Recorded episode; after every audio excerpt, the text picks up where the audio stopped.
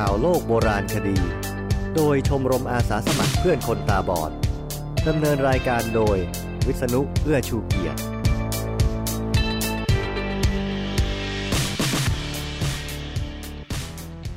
สวัสดีครับคุณผู้ฟัง ข่าวโลกโบราณคดีครั้งนี้เป็นครั้งที่ 149 ครับ ผมมีเรื่องยาวมากมาให้ฟังกันนะครับ ครั้งนี้มีแค่ 3 เรื่องเท่านั้นเอง ตามนี้ครับ ซากลูกหมาป่าอายุกว่า 57,000 ปี ถูกพบในชั้นดินเยือกแข็งของแคนาดา ย้อนรอยโรคระบาดจากโบราณคดี ต้นต่อโรคร้ายที่มาจากมนุษย์ พบอนุสรณ์สงคราม 4,300 ปีที่เก่าแก่ที่สุดในโลก เชิญฟังกันเลยครับซากลูกหมาป่าอายุกว่า 57,000 ปี ถูกพบในชั้นดินเยือกแข็งของแคนาดา NG ไทย โดย Riley Black ลูกสุนัขที่ถูกเก็บรักษาไว้ใต้ชั้นดินเยือกแข็งนี้ ช่วยให้นักวิจัยเข้าใจว่าหมาป่ามีการอพยพไปยังยุโรป เอเชีย และอเมริกาเหนือได้อย่างไร ในฤดูร้อนปี 2016 คนงานเหมืองทองผู้หนึ่งในดินแดนยูคอน เขตพื้นที่ในแคนาดา ได้ค้นพบสมบัติล้ำค่าที่ไม่มีใครคาดคิด เมื่อกำแพงชั้นดินเยือกแข็งที่ถูกทำลายด้วยปืนฉีดน้ำแรงดันสูง เผยสิ่งที่อยู่ภายใน นีลเลฟเลสเห็นบางสิ่งละลายออกมาจากน้ำแข็ง ซึ่งไม่ใช่แร่ธาตุอันล้ำค่า หากแต่เป็นมัมมี่หมาป่าที่มีความเก่าแก่และสมบูรณ์ที่สุดเท่าที่เคยค้นพบมาเลฟเลสรีบนำซากหมาป่านั้น ใส่ตู้แช่แข็ง จนกระทั่งนักบรรพชีวินวิทยาเข้ามาตรวจสอบ เขาค้นพบว่าสัตว์ที่ถูกเก็บรักษาเอาไว้อย่างดีนี้ เป็นลูกหมาป่าเพศเมีย มีชีวิตอยู่ในระบบนิเวศที่ถูกทำลายไปแล้วในช่วงที่พื้นที่ทางตะวันตกเฉียงเหนือของแคนาดายังคงเป็นบ้านของมาสโตดอนอเมริกัน ซึ่งเป็นสัตว์เลี้ยงลูกด้วยนมตระกูลMastodontidae มีลักษณะคล้ายช้างปัจจุบันสูญพันธุ์ไปแล้ว และ Pleistocene megafauna สูญพันธุ์แล้วเช่นกัน ชาวทรอนเด็กเวชอิน ซึ่งเป็นชาติพันธุ์ท้องถิ่นในดินแดนยูคอนใต้ตั้งชื่อลูกหมาป่า อายุ 57,000 ปีนี้ว่าจูรซึ่งมีความหมายว่าหมาป่าในภาษาภายในชุมชนของพวกเขา สัตว์เลี้ยงลูกด้วยนมที่พิเศษ ซึ่งถูกกู้ซากขึ้นมาจากทุ่งทุนดรา Siberian แห่งนี้ สามารถย้อนไปได้ยังยุคสมัยไพลสโตซีน หรือ Pleistocene Epoch ซึ่งเป็นช่วงเวลาธรณีกาลระหว่าง 2,588,000 ถึง 1,700 ปีก่อน หรือที่รู้จักกันในชื่อยุคน้ำแข็ง อย่างไรก็ตาม การค้นพบซากหมาป่าที่สภาพสมบูรณ์ในดินแดนยูคอน ถือเป็นเรื่องที่ไม่เคยเกิดขึ้นมาก่อน ในไซบีเรียการค้นพบซากสิ่งมีชีวิตที่ถูกรักษาไว้เช่นนี้ถือเป็นเรื่องปกติ เพราะมันเป็นวิถีของชั้นดินเยือกแข็งที่จะทำหน้าที่รักษาสิ่งต่าง ๆ เอาไว้ อันถือเป็นเรื่องปกติของดินแดนยูคอนอะแลสกาและส่วนอื่น ๆ ในทวีปอเมริกาเหนือ จูลี่มีเชน นักบรรพชีวินวิทยาแห่งมหาวิทยาลัยเดอร์มอยน์ผู้เขียนหลักงานวิจัยที่ทำการศึกษาซูซึ่งได้รับการเผยแพร่ลงในวารสาร Current Biology กล่าวว่า โดยร่างกายส่วนใหญ่ของซู ยังคงมีสภาพสมบูรณ์แม้จะผ่านมาแล้วนับหลายหมื่นปี นับตั้งแต่ขนที่คลุมหนังไปจนถึงปุ่มลิ้นที่มีความละเอียดบนลิ้นของมัน ประชากรหมาป่าที่หายไป แม้หมาป่าสีเทาเกรวูฟจะเป็นสัตว์ที่โดดเด่นของพื้นที่ธรรมชาติสมัยใหม่ในทวีปอเมริกาเหนือ แต่พวกมันก็ไม่ได้มีวิวัฒนาการในทวีปอเมริกา สุนัขเหล่านี้ปรากฏขึ้นครั้งแรกในทวีปยูเรเชีย และเดินทางข้ามผ่านสะพานแผ่นดินเบริง Bering Land Bridge ปัจจุบันคือช่องแคบเบริงหรือ Bering Strait ในช่วงปลายยุคสมัยไพลสโตซีน หรือราว 5 0 0แสนปีที่แล้วซากที่ถูกเก็บรักษาไว้ดูน่าอัศจรรย์มาก รอสบาร์เน็ตนักบรรพชีวินวิทยาประจำมหาวิทยาลัยโคเปนเฮเกนซึ่งไม่ได้มีส่วนร่วมในงานวิจัยกล่าว และเสริมว่า ซูมาจากช่วงยุคซึ่งสายพันธุ์ของมันยังไม่เป็นที่รู้จักในดินแดนยูคอน ในแง่ของการเป็นมัมมี่ และจากการตรวจ DNA ของมันก็พบว่ามันเป็นกลุ่มหมาป่าที่ไม่ปรากฏขึ้นอีกแล้วในภูมิภาคนี้ ซูมีความเชื่อมโยงทางพันธุกรรมไปยังกลุ่มหมาป่าทั้งใน阿拉斯าและยูเรเชีย แต่หมาป่าในทุกวันนี้มีลักษณะทางพันธุกรรมที่แตกต่างกันออกไป ผลการศึกษาพบว่าหมาป่าสีเทารุ่นแรกในยูคอนใต้ถูกกวาดล้างไปและถูกแทนที่ด้วยประชากรหมาป่ากลุ่มอื่น ที่อพยพลงในพื้นที่ทางใต้กว่าเดิม ข้อมูล DNA ในยุคโบราณมักแสดงให้เห็นว่า วิวัฒนาการทางประวัติศาสตร์ และบรรพชีวินวิทยามีความซับซ้อนอย่างไร ซึ่งสามารถนำมาได้จากการศึกษากระดูกและฟอสซิล ไทเลอร์ เมอร์ชี นักพันธุกรรมบรรพชีวิน หรือ Paleogeneticist แห่งมหาวิทยาลัยแมคมาสเตอร์ที่ไม่ได้มีส่วนเกี่ยวข้องในงานวิจัยกล่าว มัมมี่หมาป่า แคนาดาอาร์กติก ซูมีชีวิตในช่วงเวลาจุดตัดทางยุคโบราณ ซึ่งไม่ใช่แค่ระหว่างยุคน้ำแข็งอันหนาวเย็นเพียงอย่างเดียว แต่อยู่ระหว่างประชากรหมาป่า ซึ่งในปัจจุบันได้มีการแยกสายพันธุ์ไปด้วยแล้วเช่นกัน โดยจากการศึกษายีนของลูกสุนัข นักวิทยาศาสตร์ได้ค้นพบความเข้าใจมากขึ้นในช่วงเวลายุคโบราณของมัน และสิ่งที่เปลี่ยนแปลงไปหลังจากนั้น DNA ยุคโบราณนำมาซึ่งความเคลื่อนไหวแห่งสิ่งมีชีวิตในช่วงสมัยไพลสโตซีนตอนปลาย หรือปลายยุคน้ำแข็ง ซึ่งส่วนมากจะเห็นได้จากการศึกษากระดูก บ้านเน็ตกล่าว จากข้อมูลที่ว่าประชากรของสัตว์มีความเปลี่ยนไปอย่างไรในช่วงยุคน้ำแข็ง ยังคงได้มาจาก DNA ยุคโบราณ ซึ่งยังคงเหลืออยู่ในตัวอย่างสัตว์ที่ยังถูกเก็บรักษาเอาไว้ แต่ซากที่เหลือของซู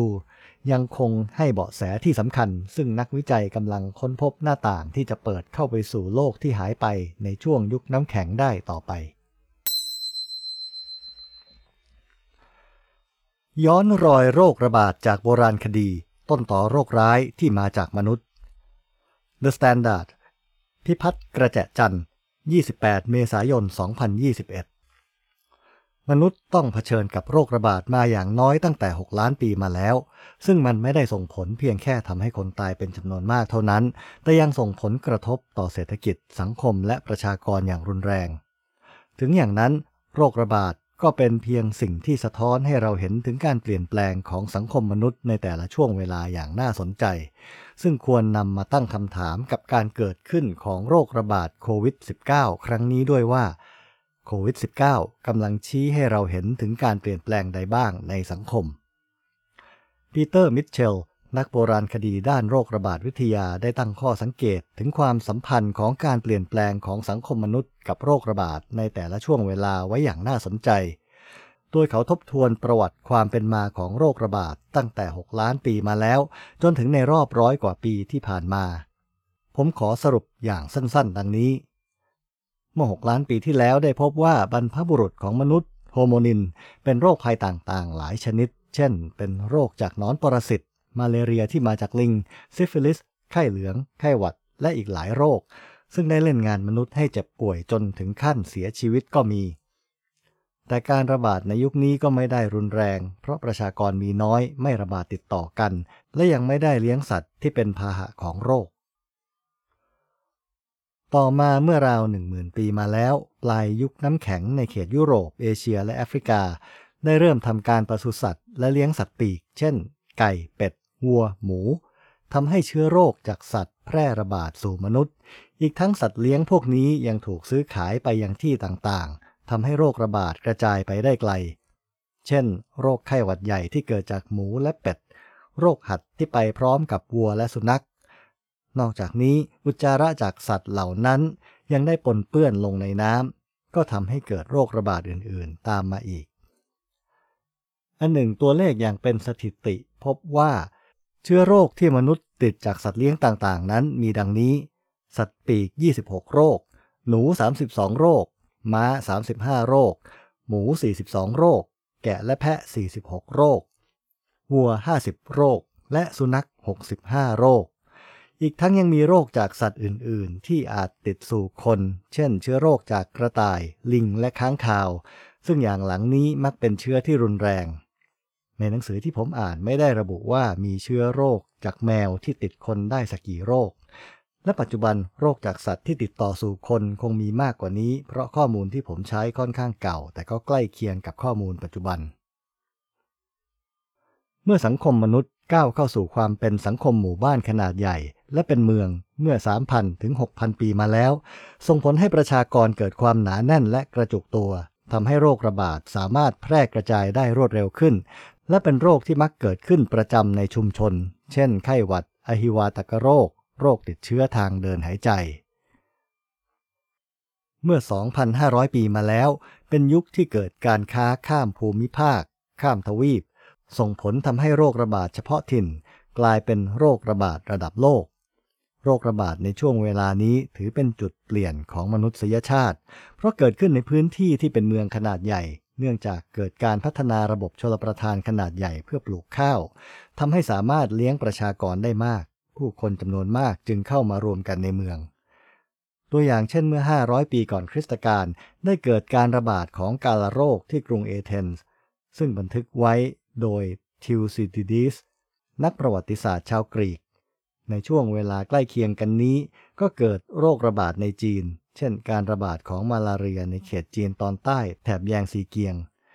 แต่ข้อดีบนความเลวร้ายก็คือเป็นช่วงเวลาที่ทำให้การแพทย์ของจีนเกิดการรุดหน้าไปอย่างมาก เมื่อ 450 ปีที่แล้วหลังการค้นพบทวีปอเมริกาของโคลัมบัส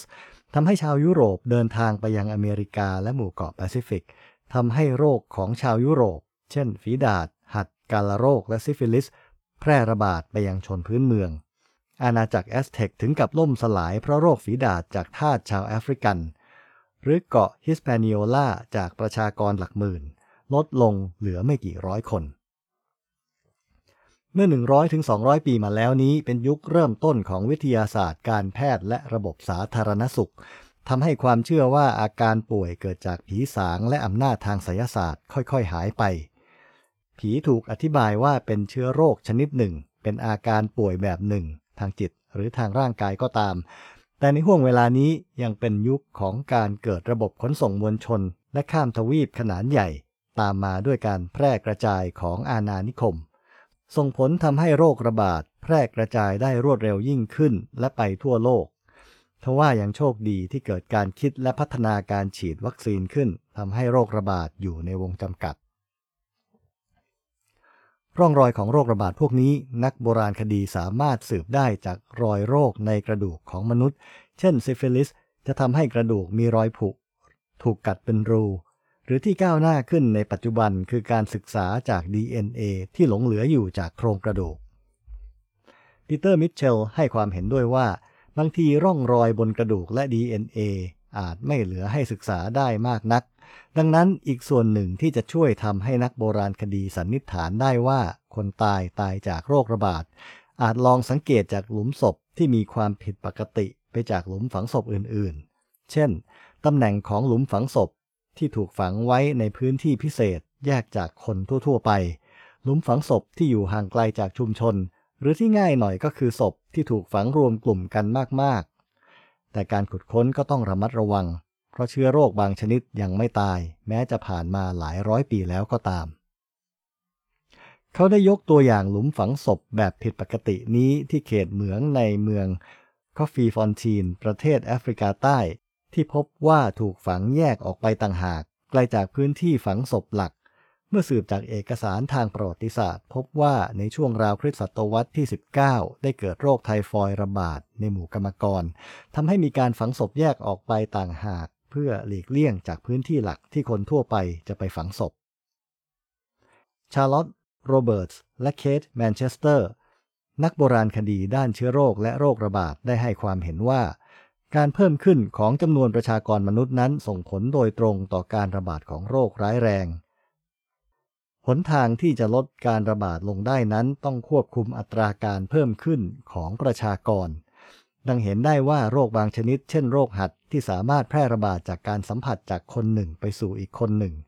หากจะลดโรคระบาดนี้ลงได้ จะต้องควบคุมให้ประชากรอยู่ในระดับไม่เกิน 250,000 คนต่อเมืองเมืองหนึ่ง แต่ไม่ได้ระบุขนาดเมืองเอาไว้ และสร้างระยะห่างที่พอเหมาะ ก็จะทำให้เชื้อโรคตายไม่สามารถติดต่อกันได้ง่าย ๆอีก และที่สำคัญ คือต้องสร้างระบบสาธารณสุขที่สอดคล้องกับจำนวนประชากร และมีนโยบายส่งเสริมสุขภาพของประชากรด้วย จึงจะทำให้สังคมนั้นปลอดภัยจากโรคระบาด ตรงกันข้ามกับสังคมที่ตั้งถิ่นฐานถาวร และทำการเกษตร ที่โรคระบาดจะดำรงอยู่นาน และแพร่ระบาดได้รวดเร็วกว่าหลายเท่า ยิ่งมนุษย์เริ่มรวมกลุ่มเป็นสังคม เกิดการค้า การเดินทาง และมีศาสนา ยิ่งส่งผลทำให้โรคระบาดแพร่กระจายรวดเร็วยิ่งขึ้น วิลเลียมแมกเนลได้ให้ข้อคิดเห็นว่าการเกิดขึ้นของศาสนาเป็นปัจจัยหนึ่งที่ทำให้คนรวมกลุ่มกันในสถานที่เฉพาะ ส่งผลทำให้เชื้อโรคแพร่กระจายผ่านพาหะไปยังที่ต่างๆ ตัวอย่างเช่นในปีคริสต์ศักราช 1848 ที่ซีเรียกับอียิปต์ได้เกิดการระบาดของไอฮิวาตกโรคในหมู่ชาวมุสลิมที่ไปแสวงบุญที่อามัดอัลบาดาวี ที่เมืองตันตา ซึ่งในครั้งนั้นมีคนติดโรคมากถึง 165,000 คน และมีคนตายไป 3,000 คน ทางการพยายามกักตัวแต่ก็มีคนแอบหนีจึงทำให้โรคระบาดไม่สงบโดยง่าย แต่การระบาดของไอฮิวาตกโรคในสองประเทศนี้เองที่ทำให้เกิดการพัฒนาระบบสาธารณสุขขึ้น เพื่อรองรับผู้มาจาริกแสวงบุญจำนวนมาก จนกระทั่งเมื่ออังกฤษเข้ามาปกครองในปี 1882 จึงได้กำหนดมาตรฐานความสะอาดเสียใหม่ และพยายามกำจัดโรคอฮิวาตกโรคให้หมดไปจากเมืองตันตา ซึ่งขึ้นชื่อมาตลอดหลายทศวรรษว่าเป็นแหล่งแพร่ระบาดของโรคนี้ จะอย่างไรเสีย ชาร์ลอตต์โรเบิร์ตส์และเคทแมนเชสเตอร์ได้ให้ความเห็นว่า โรคภัยไข้เจ็บดูจะรุนแรงมากขึ้นในยุคอุตสาหกรรมที่ทำให้เกิดโรคใหม่ๆ เช่น โรคหัวใจ ซึ่งทำให้บางคนนิยามว่ามันเป็นโรคที่มาพร้อมกับความร่ำรวย หรือเชื้อโรคแห่งความมั่งคั่ง diseases of affluence เพราะมันเป็นโรคที่มาจากการขาดการออกกำลังกาย ความอ้วน ไขมัน และการบริโภคน้ำตาลมากเกินไป นอกเหนือไปจากนี้แล้วก็ยังเป็นผลมาจากพิษภัยจากสิ่งแวดล้อม มลภาวะและความยากจนอีกด้วย จากที่เล่ามาทั้งหมด การระบาดของโรคนั้นสัมพันธ์กับการเปลี่ยนแปลงทางสังคมของมนุษย์ จากอดีตมาถึงปัจจุบัน ซึ่งการเปลี่ยนแปลงในแต่ละครั้งเกี่ยวข้องกับ 1. การนำสัตว์ป่ามาเลี้ยงและกิน 2. การเกิดขึ้นของสังคมเมืองที่แออัด 3. การค้าขายและติดต่อกันในอัตราที่สูง หรือจะเรียกว่าโลกาภิวัตน์ก็ได้สามปัจจัยนี้เป็นผู้เล่นที่มีบทบาทสำคัญมาโดยตลอดในประวัติศาสตร์ของมนุษยชาติ ในกรณีการแพร่ระบาดของโควิด -19 อย่างรวดเร็วนี้ก็เป็นผลมาจากการที่อัตราของการเดินทางในโลกที่สูงมากขึ้น และประชากรที่กระจุกตัวเข้าสู่เขตเมืองมากกว่าในยุคที่ผ่านมา แม้ว่าจะโชคดีอยู่บ้างที่การระบาดของโควิด -19 ครั้งนี้ อินเทอร์เน็ต และระบบออนไลน์ต่างๆ ได้ถูกพัฒนาขึ้นมาก่อนหน้านี้ ไม่อย่างนั้นโลกคงเป็นอัมพาตเศรษฐกิจอาจล่มสลายไปนานแล้ว แต่ที่แน่ ๆ คือ โรคระบาดครั้งนี้ได้เผยให้เห็นถึงปัญหาของประเทศชัดเจนขึ้น ที่รัฐบาลไม่แสดงให้เห็นถึงความมีประสิทธิภาพในการบริหารจัดการโรคและวัคซีน ทั้งๆทที่มีประสบการณ์มาร่วมปี และมีตัวอย่างจากต่างประเทศมากมาย ในไม่ช้าโควิด -19 คงนำไปสู่การเปลี่ยนแปลงของสังคมที่ดีขึ้น พบอนุสรสงคราม 4,300 ปีเก่าแก่ที่สุดในโลก Post Today 30 พฤษภาคม 2564 โบราณสถานอายุกว่า 4,000 ปีแห่งนี้อยู่ที่ซีเรีย ถูกทอดทิ้งไปนานหลายปีจนกระทั่งได้รับการศึกษาอีกครั้ง นักโบราณคดีค้นพบว่ากองดินขนาดมหึมาในเมืองเทลบานัตซีเรีย อาจเป็นอนุสรสถานสงครามที่เก่าแก่ที่สุดในโลก ซึ่งสร้างขึ้นเมื่อ 2,300 ปีก่อนคริสตกาลพบว่าศพของทหารเดินเท้าและรถรบถูกฝังไว้เป็นกลุ่มๆ ภายในอนุสาวรีย์ที่ทำจากดินกองเป็นพูนใหญ่ แต่ยังไม่ชัดเจนว่าศพที่ถูกฝังเป็นฝ่ายชนะหรือแพ้ และเป็นศพทหารจากสงครามอะไร กองดินใหญ่แห่งนี้มีชื่อว่าอนุสาวรีย์สีขาว หรือ White Monument ซึ่งขุดพบในช่วงทศวรรษที่ 1980 และ 1990 พื้นที่ดังกล่าวจมอยู่ใต้น้ำในปี 1999 โดยการสร้างเขื่อนทิชริน กั้นแม่น้ำยูเฟรติส และไม่ได้รับการตรวจสอบตั้งแต่นั้นเป็นต้นมา จนกระทั่งนักโบราณคดีทำการขุดค้นอีกครั้ง โดยนักโบราณคดีจาก University of Toronto ประเทศแคนาดา อนุสาวรีย์สีขาวได้ชื่อนี้มา เพราะมันถูกเคลือบด้วยแร่สีขาวที่เรียกว่ายิปซัมแอนน์พอร์เตอร์หนึ่งในหัวหน้าทีมขุดค้นบอกว่ามันถูกสร้างขึ้นเป็นสามชั้น ชั้นแรกคือเนินดินเรียบ ซึ่งทีมงานไม่สามารถขุดค้นได้เนื่องจากน้ำท่วม ชั้นต่อมาผู้คนได้สร้างกองดินขนาดเล็กขึ้นด้านบนของชั้นแรก ซึ่งบรรจุกระดูกมนุษย์เอาไว้ และชั้นที่สามมีการสร้างชานชาลาแบบขั้นบันได รอบขอบเนิน ในกองดินนั้นทีมขุดค้นได้พบกระดูกที่ไม่เป็นชิ้นเป็นอันจำนวนมาก บางชิ้นเป็นของมนุษย์ บางชิ้นเป็นของสัตว์อื่น ๆ ที่คล้ายกับลา แต่บางชิ้นยังบอกไม่ได้แน่นอน มีหลุมขุดค้นกลุ่มหนึ่ง เก็บซากศพของมนุษย์ที่ถูกฝังด้วยเม็ดแข็งของดินบดอัด ซึ่งอาจเป็นอาวุธแบบหนึ่ง คือกระสุนดินที่ใช้สลิงยิง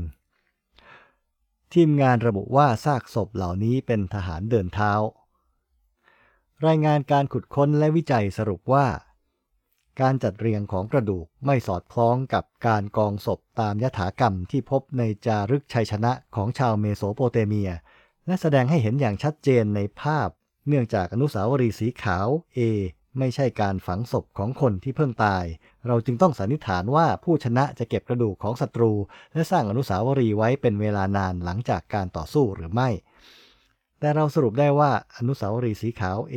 ถูกสร้างขึ้นเพื่อเป็นอนุสรณ์แก่ผู้ที่เข้าร่วม หรืออาจจะตายในความขัดแย้งในท้องถิ่น ไม่ว่าผู้ตายจะเป็นของผู้ชนะหรือผู้พ่ายแพ้ก็ตามสำหรับจารึกชัยชนะของชาวเมโสโปเตเมียที่รายงานนี้เอ่ยถึง คือ Stele of the Vultures จารึกนกแร้ง ที่มีภาพจารึกกองศพที่เต็มไปด้วยซากศพศัตรู ซึ่งเป็นสัญลักษณ์ของการลงโทษผู้พ่ายแพ้และชัยชนะในจารึกของชาวเมโสโปเตเมีย แสดงให้เห็นว่าชาวเมโสโปเตเมียจะไม่จัดการกับศพของศัตรูด้วยการสร้างอนุสรณ์สถาน ในจารึกนกแร้งยังเอ่ยถึงเทพเจ้านินกิรซู ที่ให้สัญญากับกษัตริย์เออันนาทุม ของชาวซูเมเรียนว่า ซากศพของพวกศัตรูเขาจะกองสมไปถึงฐานสวรรค์ ซึ่งคำสัญญานี้เกิดขึ้นระหว่างการสงครามที่เมืองอุมมา เรื่องโรคระบาด น่าจะยังเป็นหัวข้อของการสนทนากันไปอีกนานเลยนะครับบางทีการสนทนาก็มีนัยยะถึงโรคระบาดโดยเราไม่รู้ตัว อย่างมีคำถามไปถึงนักโบราณคดีอียิปต์ว่าเราพบ เทวรูป เทวีเซกเมตที่ไหนบ้าง เทวีหน้าสิงโตซึ่งปกติเป็นเทวีแห่งสงคราม เหมือนเจ้าแม่กาลี ยังมีอีกหน้าที่หนึ่ง คือเป็นเทวีแห่งการบำบัดรักษา ผู้ถามก็คงอยากจะขอกับเทวีให้หายจากโรคภัยนั่นแหละครับ ข่าวโลกโบราณคดีเป็นรายการของชมรมอาสาสมัครเพื่อนคนตาบอด ค้นคว้าและจัดทำโดยวิษณุเอื้อชูเกียรติ สำหรับวิทยุคนตาบอด แล้วจะถูกแปลงเป็นพอดแคสต์ฟังทาง soundcloud.com เป็นหลัก แล้วก็เอาไปลงไว้ในบล็อกดิบด้วยครับ ติดตามได้นะครับ ข่าวโลกโบราณคดีครั้งที่ 149 จบเพียงเท่านี้ครับ ขอให้คุณผู้ฟังรักษาตัวเอง ปลอดภัยจากโรคภัยไข้เจ็บไปด้วยกันนะครับ สวัสดีครับ